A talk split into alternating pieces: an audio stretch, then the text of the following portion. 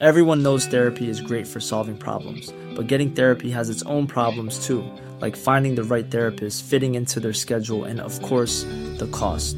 Well, BetterHelp can solve those problems. It's totally online and built around your schedule. It's surprisingly affordable too. Connect with a credentialed therapist by phone, video, or online chat, all from the comfort of your home. Visit betterhelp.com to learn more and save 10% on your first month. That's BetterHelp, H E L P.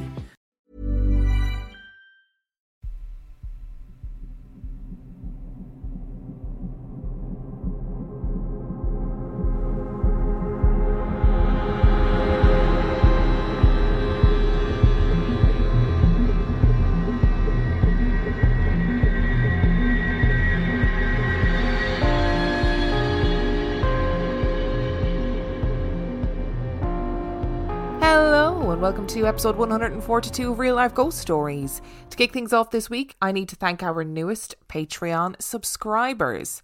I would like to thank Or Why, Rihanna Ree Rowe, Aaron Walsh, Hannah Levy, Holly Banks, All the Little Piggies, Zentine, Renee Slider, Jennifer, Brandon Schroeder, Francine, Georgie Boy McDermott, Holly Johnson, Brona, Caitlin, Paul Robinson, Stephanie Roman, Kristen Pietruca, Holly M, and Kate Friedel. Thank you so much for subscribing to the Patreon. It is so appreciated, and I'm thankful for you every single day. Today's episode is going to be shorter than usual, and there's a couple of reasons for that. The first reason is that I am taking a break. Now, don't worry, I'm not taking a break and abandoning you all coming into spooky season. There will be loads of content over the month of October, but it is all pre recorded. So I am not going to be online really as much over the month of October, but there will be tons of content. If you're a Patreon subscriber or if you sign up to the Patreon and you think, hang on a second, I signed up to Patreon and I haven't heard my name, what's going on? Your name will be called out in November when I'm back, don't you worry. So today's episode is slightly shorter for that reason because I've been flat out trying to make sure that all the pre recording is done. And today's episode was meant to be an episode in two parts. I'll explain why it isn't when I get to that point, but today's story is inspired by Connor Foley. And Connor posted about this place on the Facebook group, and I hadn't heard of it. And uh, so, thank you, Connor, for inspiring this episode. And let's get into it. The paranormal community, while an interesting one, can often be misunderstood or even ridiculed. The community, like any community, has a wide spectrum where members can range from staunch believers who dedicate huge portions of their lives to exploring the weird and the wonderful, or seasoned skeptics who just like a good yarn. In between those examples, which are by no means extremes, there are a variety of people in between. Casual onlookers and dedicated Bigfoot hunters, horror fanatics and Reddit connoisseurs, UFO hunters and story collectors. It's a great paranormal melting pot out there, and we see every ounce of it on this show. Most listener stories start with a declaration of who the teller is and what their belief is. We've never encouraged this, it just happened naturally. From Ciarán O'Keeffe, the renowned parapsychologist who looks for the human reason for paranormal instances, to Zak Bagans, who looks for the paranormal reason for human instances. The community is often full of debate and arguments about what's an orb and what's a rogue insect, whether Bigfoot is a primate or an astral planing extraterrestrial, or whether that poltergeist activity is actually dodgy pipework. But one thing we can all agree on, categorically without any argument, is that paranormal or otherwise, children are creepy. David Blinkhorn did not expect to be at the centre of a paranormal storm. In fact, he wasn't remotely interested in ghosts. He just wanted to have an educational trip with his family. They had been exploring an old castle in Galway in Ireland, and his family had scurried off to explore the roof, leaving David alone in what would have been the old sitting room of the previous owner. It was six in the evening, and the sun was setting over the rugged countryside. David breathed in and enjoyed the calm of the bare, quiet space. Nothing remained in the sitting room except a chair positioned by the window. No doubt the previous occupants had spent many an evening watching the sunset too. David had a Praktica camera with Kodak film and no flash, although there was no need for flash with the sun illuminating the room. He raised the camera to his eye and clicked a picture of the window frame and the chair. David and his family continued their trip around the west of Ireland before returning to their home in Stratford upon Avon. As was customary at the time, David undertook the long lost art of taking the roll of film from his holidays to be developed. But little did he know, the storm was brewing. After the photos were developed, David mused over one of them for some time. It was the photo of the sun streaming in the window of the sitting room. It would have been a beautiful atmospheric shot, with the sparse decor perfectly demonstrating the beauty of the old architecture. But there was something startlingly out of place in the picture.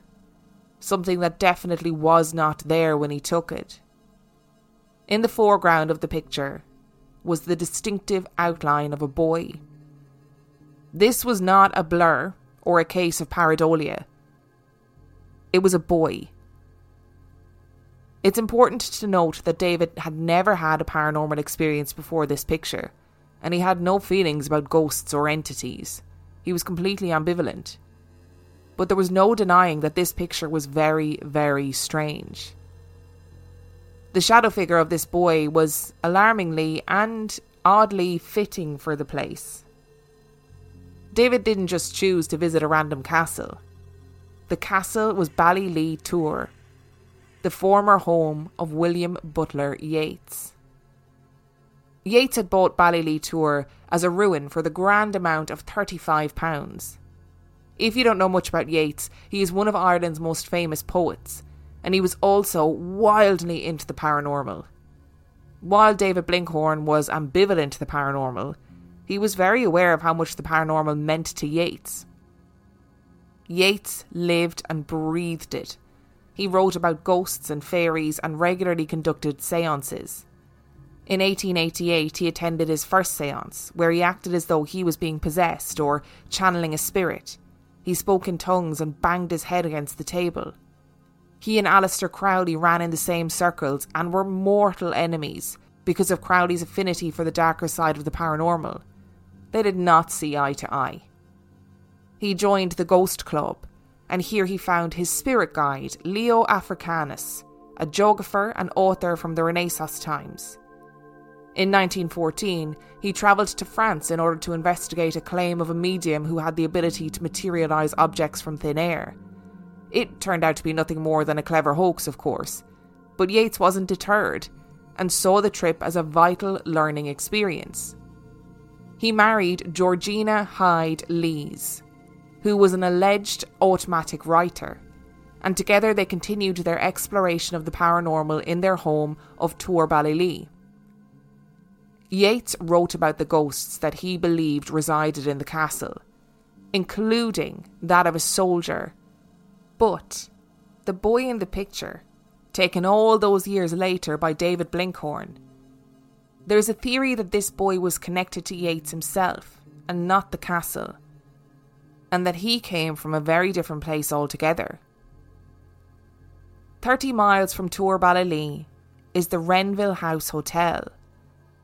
In 1917, Oliver St. John Gogarty purchased the house, and it quickly became apparent that he got more than he had bargained for.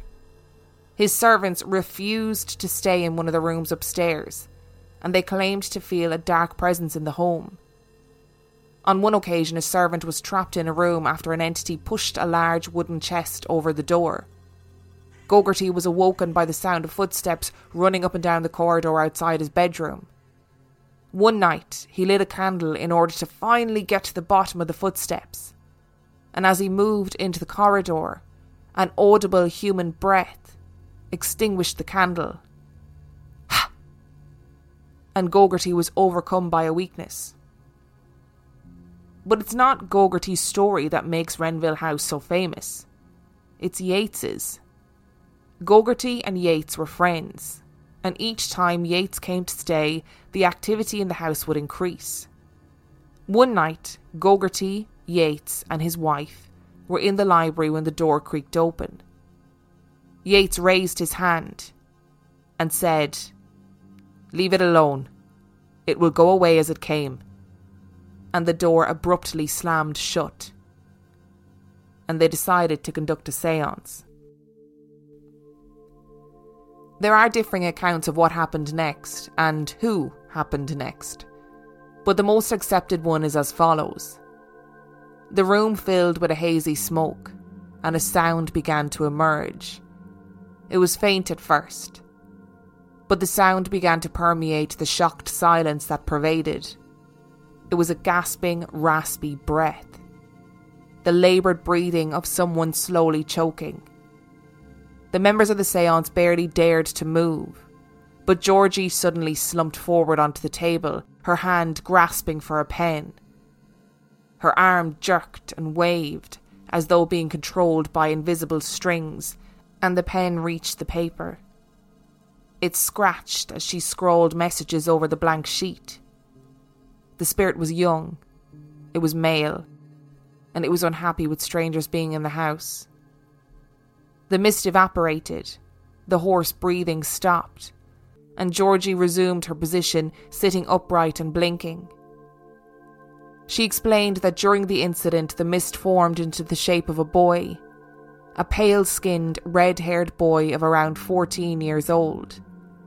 His name was Harold Blake, and he had hanged himself there, in that room, in the Renvyle House Hotel. Gogarty reported that after this incident, the activity in the house increased, with people reporting their bed sheets being ripped off, and even some people being physically pulled out of their beds themselves. Whatever about the excitement for Yeats and Georgie, the haunting was not good business for Gogarty, who was attempting to turn Renvyle House into a thriving hotel. He decided to enlist the help of Evan Morgan to exorcise whatever unhappy spirits were stuck there. Evan went from room to room praying, and when he entered the room where the seance was conducted, he continued on the same vein. Again, the room filled with mist, and Evan dropped to the ground.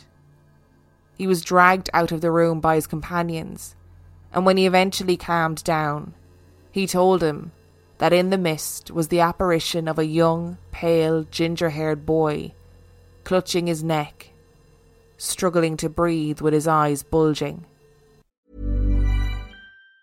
If you thought the only way to get a more defined jawline with natural looking results was through surgery, think again. Juvederm Volux XC is a non surgical injectable gel filler that improves moderate to severe loss of jawline definition and can help you achieve natural looking results with little downtime. Even better, this improved definition lasts up to one year with optimal treatment. No maintenance required. Improve jawline definition for a smooth, sculpted look with Juvederm Volux XC. For important safety information and to find a licensed specialist, visit juvederm.com. That's J U V E D E R M.com. Not for people with severe allergic reactions, allergies to lidocaine, or the proteins used in Juvederm. Common side effects include injection site redness, swelling, pain, tenderness, firmness, lumps, bumps, bruising, discoloration, or itching. There's a risk of unintentional injection into a blood vessel, which can cause vision abnormalities, blindness, stroke, temporary scabs, or scarring. Talk to a licensed specialist to find out if it's right for you. Everyone knows therapy is great for solving problems, but getting therapy has its own problems too, like finding the right therapist, fitting into their schedule, and of course, the cost. Well, BetterHelp can solve those problems. It's totally online and built around your schedule. It's surprisingly affordable too. Connect with a credentialed therapist by phone, video, or online chat, all from the comfort of your home. Visit betterhelp.com to learn more and save 10% on your first month. That's BetterHelp, H E L P. I would highly recommend if anybody has the time or the inclination to look up stuff about W.B. Yeats. He's a very interesting man. And like I said, he was obsessed with the paranormal. He just loved it, he lived for it. He wrote poems about fairies and ghosts and the other worlds. it just seeped over into his real life, and he and his wife spent a huge amount of time just conducting seances and doing automatic writing. There are some people, myself included, who believe that Georgie Hyde Lees was potentially not an automatic writer, but was just obsessed with W.B. Yeats and wanted to get his attention. Uh, he very famously was interested in a couple of other women and asked for their hand in marriage a couple of times, and they and was rejected. But yeah, he's a really fascinating man, and I didn't know anything about the Renvyle House Hotel story, so thank you to Connor Foley for that one. Which leads me to why this episode was originally meant to be in two parts. So, in my searching for ghost stories about children in Ireland, I came across a story in a podcast called the Irish Spirits Podcast, which I'll link to in the description. And I was going to use the story for this episode, but then when I looked into it, it, it's enormous and it's at least one episode on its own. So that will be an episode that we come back to in November when I'm back because I uh, there's a book about this particular case, this particular story that I wanted to get my hands on. So that's why it is not in two parts. However, there was something else that I found on my searching for freaky children stories, and that was a series of tweets and uh, Reddit posts about people's real life experiences with their freaky children. And I'm going to leave you with some of those today. Uh, thank you to everybody who has continued to listen to the podcast despite the fact that it has been so different. And thank you for being patient and bearing with me as I try and find my feet and figure out where I'm going and what I'm doing. Having the normality of doing the podcast has been incredible in terms of giving me a sense of routine and a sense of purpose. So, thank you all for listening and for understanding and for just generally being lovely people. Um, I know that I know that I say that I appreciate you guys all the time, but it's you know it's not just the Patreon subscribers that I appreciate. I, I just am very I'm very thankful for this community and uh, just for your patience and understanding in throughout this time. And I will be back in November and I'm very excited. I've got loads of ideas for stories and for episodes. So I will be back in November and I will be speaking to you all then. At Blue Moon Bud when my little brother was small, he said to my mum, This is where I died, wasn't it, mummy? She was bathing him at the time. Eighteen months before he was born, she had had a miscarriage in the bath. At Tricadelic. My mum and sister were in a taxi with my nephew when he was about three. He pointed at a bunch of Claire's accessories and said, when I was a big boy and I was a fireman, I used to go into that pet shop. The elderly taxi driver almost crashed and said that it had been a pet shop when he was a child. At Morgan VAB. My three year old used to describe how, when I big, the machine, it cut off my head. He'd use the trash can lid to demonstrate on his baby doll one day, after weeks of this, I asked him to draw this machine. And I kid you not, he drew a guillotine. He even knew how the mechanism worked. Redditor Kiboko the Hippo. My son was about four and a half, and his sister was 18 months. I said I was really sorry because I wouldn't be able to read them a story that night as I had a meeting to go to but I would read two the following night to make up for it. My son said, That's okay, Mama. Auntie Tracy will read to us. I felt the hairs go up on the back of my neck. I thought he must have got it wrong, so I said, Who? He answered, Auntie Tracy, Mama. She looks just like you. After we go to bed, she reads and sings to us. I'd never told them that I was an identical twin and my sister was stillborn. And her name was Tracy. Redditor Quagmire DP. While I was changing my daughter in front of the open closet door, she kept looking around me and laughing. I asked her what was so funny, and she said, The man! To which I replied, What man? She then pointed at the closet and said, The man with the snake neck. I turned around and nothing was there. I'm afraid to look into the history of my house to see if anyone has killed themselves in the closet. At least she wasn't scared. Thank you so much for listening to today's episode. If you would like to send in your own spooky story, you can do so by sending it to real life ghost stories podcast at gmail.com. You can also check out our website, real life ghost stories podcast.com. And on that note, we shall see you next week. Hey, it's Paige DeSorbo from Giggly Squad. High quality fashion without the price tag? Say hello to Quince. I'm snagging high end essentials like cozy cashmere sweaters, sleek leather jackets, fine jewelry, and so much more. With Quince being 50 to 80% less than similar brands. And they partner with factories that prioritize safe, ethical, and responsible manufacturing. I love that. Luxury quality within reach. Go to quince.com slash style to get free shipping and 365 day returns on your next order. Quince.com slash style.